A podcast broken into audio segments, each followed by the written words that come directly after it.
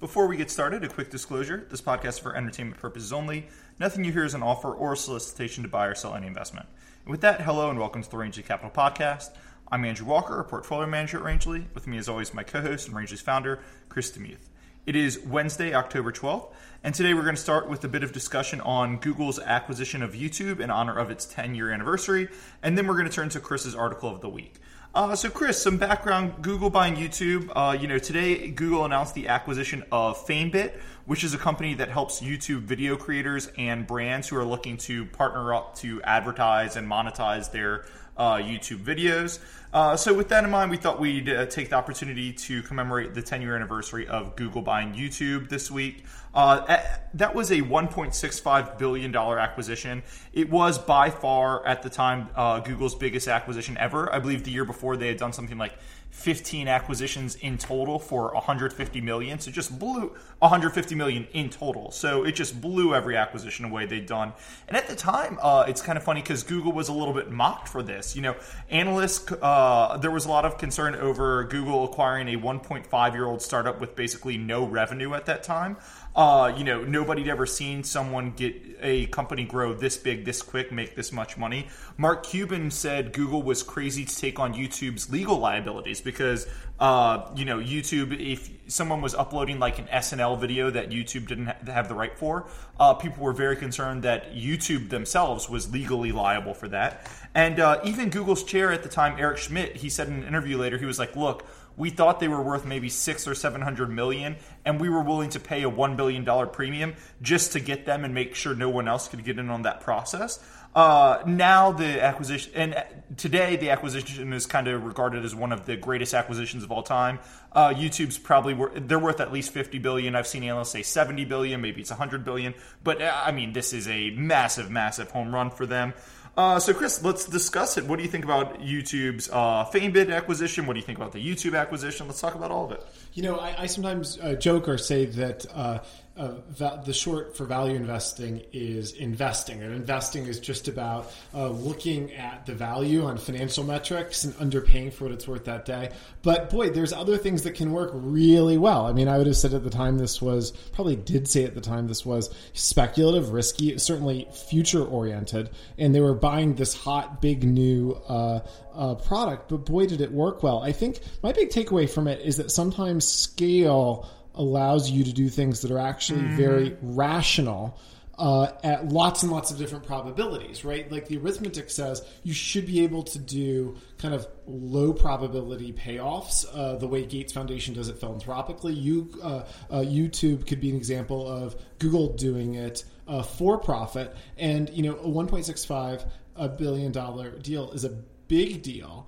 Uh, and if you think that there's a decent chance that you're overpaying or that it fails, it's something you can't do if you're worth two or three or four billion. And so having these huge companies like Google lets them really have a kind of skunkworks that uh, that can pay off. Yeah. So I, look, I think there's a couple things in there. Look, we you mentioned the big size, and Google had deep pockets, so mm-hmm. they were one of the only people who could buy them. I think people had thought Microsoft might have some interest, but Google paid up and they got it. Uh, there was some hair on on YouTube, right? Mm-hmm. They had the legal liabilities, and Google was both able to buy them at maybe a discount to what they were uh, ultimately worth because of those legal liabilities, and because Google had some history uh, working with those legal liability, working through those legal liabilities with uh, their search engines legal issues. Mm-hmm. Uh, and then, you know, I think it shows the advantage of flexibility. If you read quotes from YouTube's founder at the time, he said, "Look, Google's going to let us be a standalone company, and they're going to help us with. Uh, they're going to let us be standalone within Google, and they're going to help us with the legal things. So cultural fit, legal fit, all of those uh, checked out, and Google was able to get what turned out to be a very valuable property. I think all those worked well. You mentioned, uh, look, if you looked at the financials, this made no sense, but I think this was Google was very early in realizing when you've got these things that scale massively quickly, all that's important is buying the thing that has the most scale and has the scale advantages. Uh, a couple years later, Facebook bought Instagram for a billion dollars, and again, they were widely decried. They were, people were saying Instagram's been around for a year. They have 33 employees and no revenue. How can someone pay a billion dollars? Now Instagram's worth 30 billion dollars. So these things that are first movers and have scale uh, they turn out to be massive home runs. Now, not all of them do. You know, you think of Yahoo's acquisition of Tumblr. We've talked about Yahoo a lot before in the past. That was basically lighting money on fire. But when these things work, they work big, they're home runs, and you're talking tens of billions of dollars.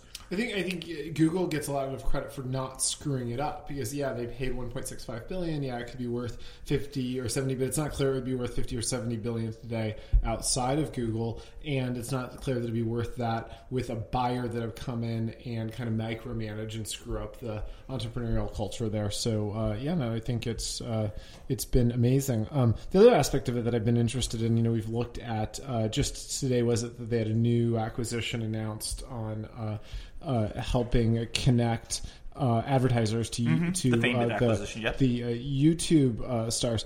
It's amazing how much money individuals are making on YouTube, including like young people uh, with fairly vacuous content making incredible amounts of money each year on this. Yeah, look, it, it- it's another example of the scale thing, right? I think you said PewDiePie, who's the YouTube, I believe he's the most watched person on YouTube. He's making twelve million dollars Yeah. a year playing video games and swearing a lot on YouTube. But it, it shows if you make something, people can watch it for free. Mm-hmm. Uh, you make something and people are interested in it, it scales really quickly, and you can make a whole bunch of money off of it. And, and you don't have to have strong theories ahead of time. I, I never would guess. I would, I, my, my, my, my introductory guess would be uh, zero people would want to watch somebody else play a video game and swearing. Uh, apparently, 40 million people are highly, highly uh, loyal to uh, that one individual, for example. You know, th- that's been my debate with some friends. Like, I have no desire to watch someone play video games, but some people have no desire to watch other people play sports. And Right. like, what's really the difference between watching someone play sports and watching someone play video game? With video game, you actually get like more content because the person can talk you through Mm-hmm. it and say what they're doing. So just because I'm not interested and you're not interested, you never want to put like your own interest Right. on it's a huge world and YouTube lets you hit every person who might be interested in that content. There are two other things I want to dive in here. Mm-hmm. Sure. Uh, one of them is, you know, I can't help but think Snapchat, the rumor is this week that they're looking to IPO early next week. Mm-hmm. And you look at them looking to IPO, uh, the rumor valuation is $25 billion. And uh, you're seeing a lot of consternation among people who are saying, uh, this year, I believe Snapchat's not even going to do a billion dollars of revenue. I, I think they're not going to do that till 18 or 17 or 18. And you're seeing people saying 25 billion for a company that's not even doing a billion in revenue. You know, th- this is the highest uh, priced multiple of all time for an IPO. And when I look at a Snapchat or an Instagram, it makes me wonder, like, you know, does that really matter? Snapchat has such a dominant hold on so many young people. They spend so much time interacting at it. I think monetization will come if you have that network effect and that domination on people. I don't know if you want to say anything about that. Yeah, no, absolutely. And I, and I think if you look at the really dominant um, franchises in tech, it's been people who are willing just to push off monetization until Yep. late. I mean, I think that that was hugely important, and Facebook hugely important, Yep. and Google. And and if you look at a lot of their focus, uh, uh, it, it really was on kind of doing that well, but doing it last. Yep. And I think in Snapchat, it should be and probably will be the same order of operations. One of the things with, I think it was in the Plex, the Google book, one of the things they make clear is they were like, we will be able to monetize YouTube at some point, but you know, if you load that, now YouTube has a 30 second or 15 second ad before almost every video. If you put that in in 2006 or 2007, someone can displace them. You've got to mm-hmm. wait until you've got all the videos and everyone goes to you. The last little piece I wanted to talk on it, you know, we talked about how analysts and pundits question this deal and this deal given the legal issues and the price, the Facebook Instagram deal given the price and the shortness. And uh, I, we've talked about it a little before, but you're investing in these visionary companies and their visionary leaders. Sometimes you just kind of have to give them the rope to go do deals, even if you question it. And it kind of makes me think of the Tesla Solar City Elon Musk deal we've talked about, where Elon Musk keeps saying, look, there's huge synergies. This is my gap to the future. You guys just don't see it. Now, in this case, there are a lot of conflicts of interests here, but I do think it's, you know, he is that visionary, and questioning this is a could be akin to questioning the Google YouTube deal. I don't know if you want to say I, I think that's fair. If you look at the history of invention and, and IP, it's a fairly solitary act. Uh, there's helpers and there's coordination, uh, but uh, it's typically uh, one individual who, who takes these huge strides, and you wouldn't want to be kind of doling out resources slowly to a Thomas Edison or to a Mozart, Yeah. of telling them, or you know, how much paint a Leonardo da Vinci could have, uh, and, uh, and and some of these individuals are really inventing a company and inventing a part of an industry that wasn't there before, and uh, so you can uh, they might screw it up, but you also can be uh, weary about screwing up, uh, kind of micromanaging them. Maybe maybe Elon Musk uh, deserves that treatment. Um, uh, I don't know. Yeah, it, the last one I'll say is you know uh, Buffett. Even when he bought BNSF, his railroad, uh, people were saying this is a capital intensive business. You're buying it at 18 times uh, EBITDA or EBIT or something like. Buffett's lost his mind. He's gone crazy. What's happening? Uh, that was in 2010, and the was a great acquisition has turned out to be a huge home run. And I know there were shareholders who were selling because they thought Buffett had lost it and he was kind of straying from what had made him a great investor. So again, if you're invested in one of these guys for a visionary and that's part of the reason you're invested, I think you really need something to break and disprove that thesis for you to sell and go away. Anyway, you want to wrap this one up and we'll go to your article of the week? Yes. Yeah, so Chris, your article of the week is from Hollywood uh, Reporter. It's called Panic Anxiety Sparks Rush to Build Luxury bunk- Bunkers for LA Super Rich. Uh, I think the article's title might give away what it's talking about, but I'll let you go ahead and explain the article and then we'll discuss it. Oh, I like every bit of this. First of all, I like that the uh, LA super rich spend all of their lives in panic and anxiety. so right off the bat, there, I mean, there are really people who are more miserable being rich than if they just burned all their money or gave it all away. That they kind of have this, uh, and typically heirs too. I would say maybe people are a little more comfortable if if they earned it, uh, or or even uh, perhaps if people earned it in ways that doesn't really feel like work, you know, if you're kind of a Hollywood starlet, you know, this this kind of huge panic and anxiety over this problem. Uh, but then, secondly, everything has been turned into a luxury good. I mean, uh, you know, when I, when I was a kid, you could have maybe a luxury car or a luxury boat, certainly. Uh, but there weren't that many things that had the uh, that, that, that had uh, the description of luxury. Now everything does. There's luxury ice cubes, uh, luxury everything, and so now there are apparently luxury bomb shelters. Yeah, and you know, I think if I think if you read this article, it, it starts off and it talks about you know you're getting luxury bunkers and it's for the rich who are worried about panic. So you think it's like a safety thing, and somebody even says in it, look, if you've got a couple billion dollars, what's the harm in spending a million dollars to have a, a safety bunker under your house in the case of the end of the world? Which I can understand that uh, that's all fine.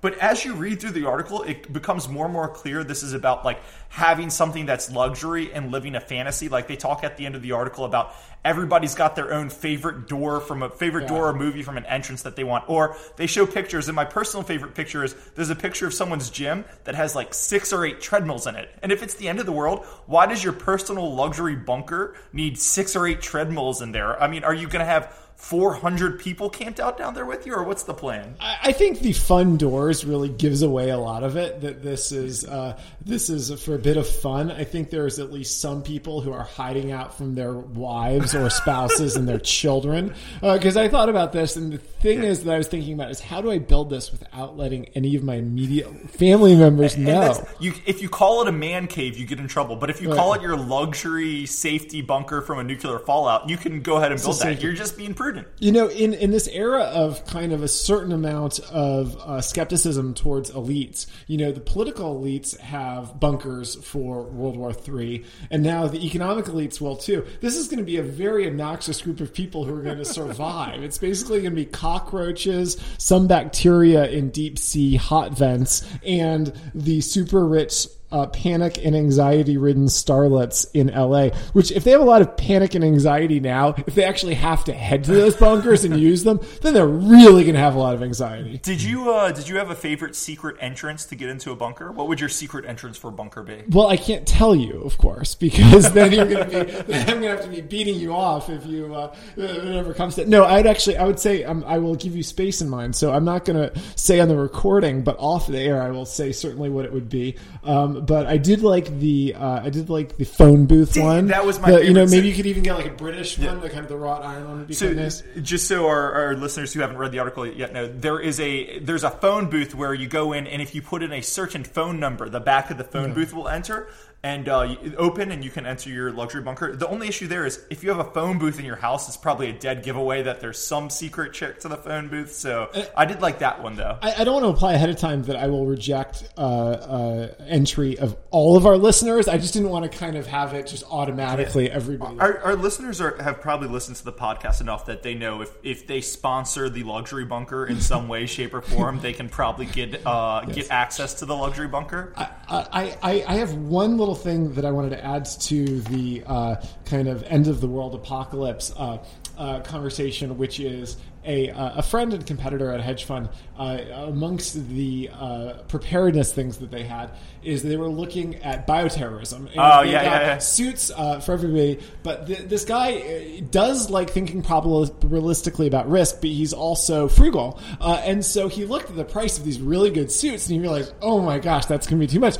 So he got about half the staff the really good, kind of high quality bioterror suits. You know, you're really going to survive this, and then he felt bad. He wasn't going to leave everybody out, so he kind of got the really low end, kind of just cheap, but they look about the same. And so for the next year, what the big joke was in uh, investment committee meetings is kind of who was right on the bubble. you know, if you were about the kind of right in the middle uh, and uh, you made some really good call, you got upgraded to the good suit. Uh, but if one of your ideas blew up, you were back down to the cheap suit. I like to imagine you could just uh, know your role in the organization by every day you could come in and like one day you're like, oh, I've got a good one. The next one it's just a little tiny face mask that you see tourists in Times Square wearing. So. Um, yeah. Anyway, I, I think that's all the time we have for today. So why don't we wrap it, wrap it up here if that's okay with you, Chris? Very good. Okay, so that's all the time we have for today. Just a quick reminder if you have any feedback for us, please feel free to email it to us at podcast at rangeleycapital.com.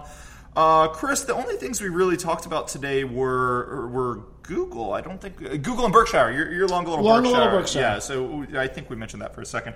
Those are disclosures, and we'll try to talk to you guys again on Friday.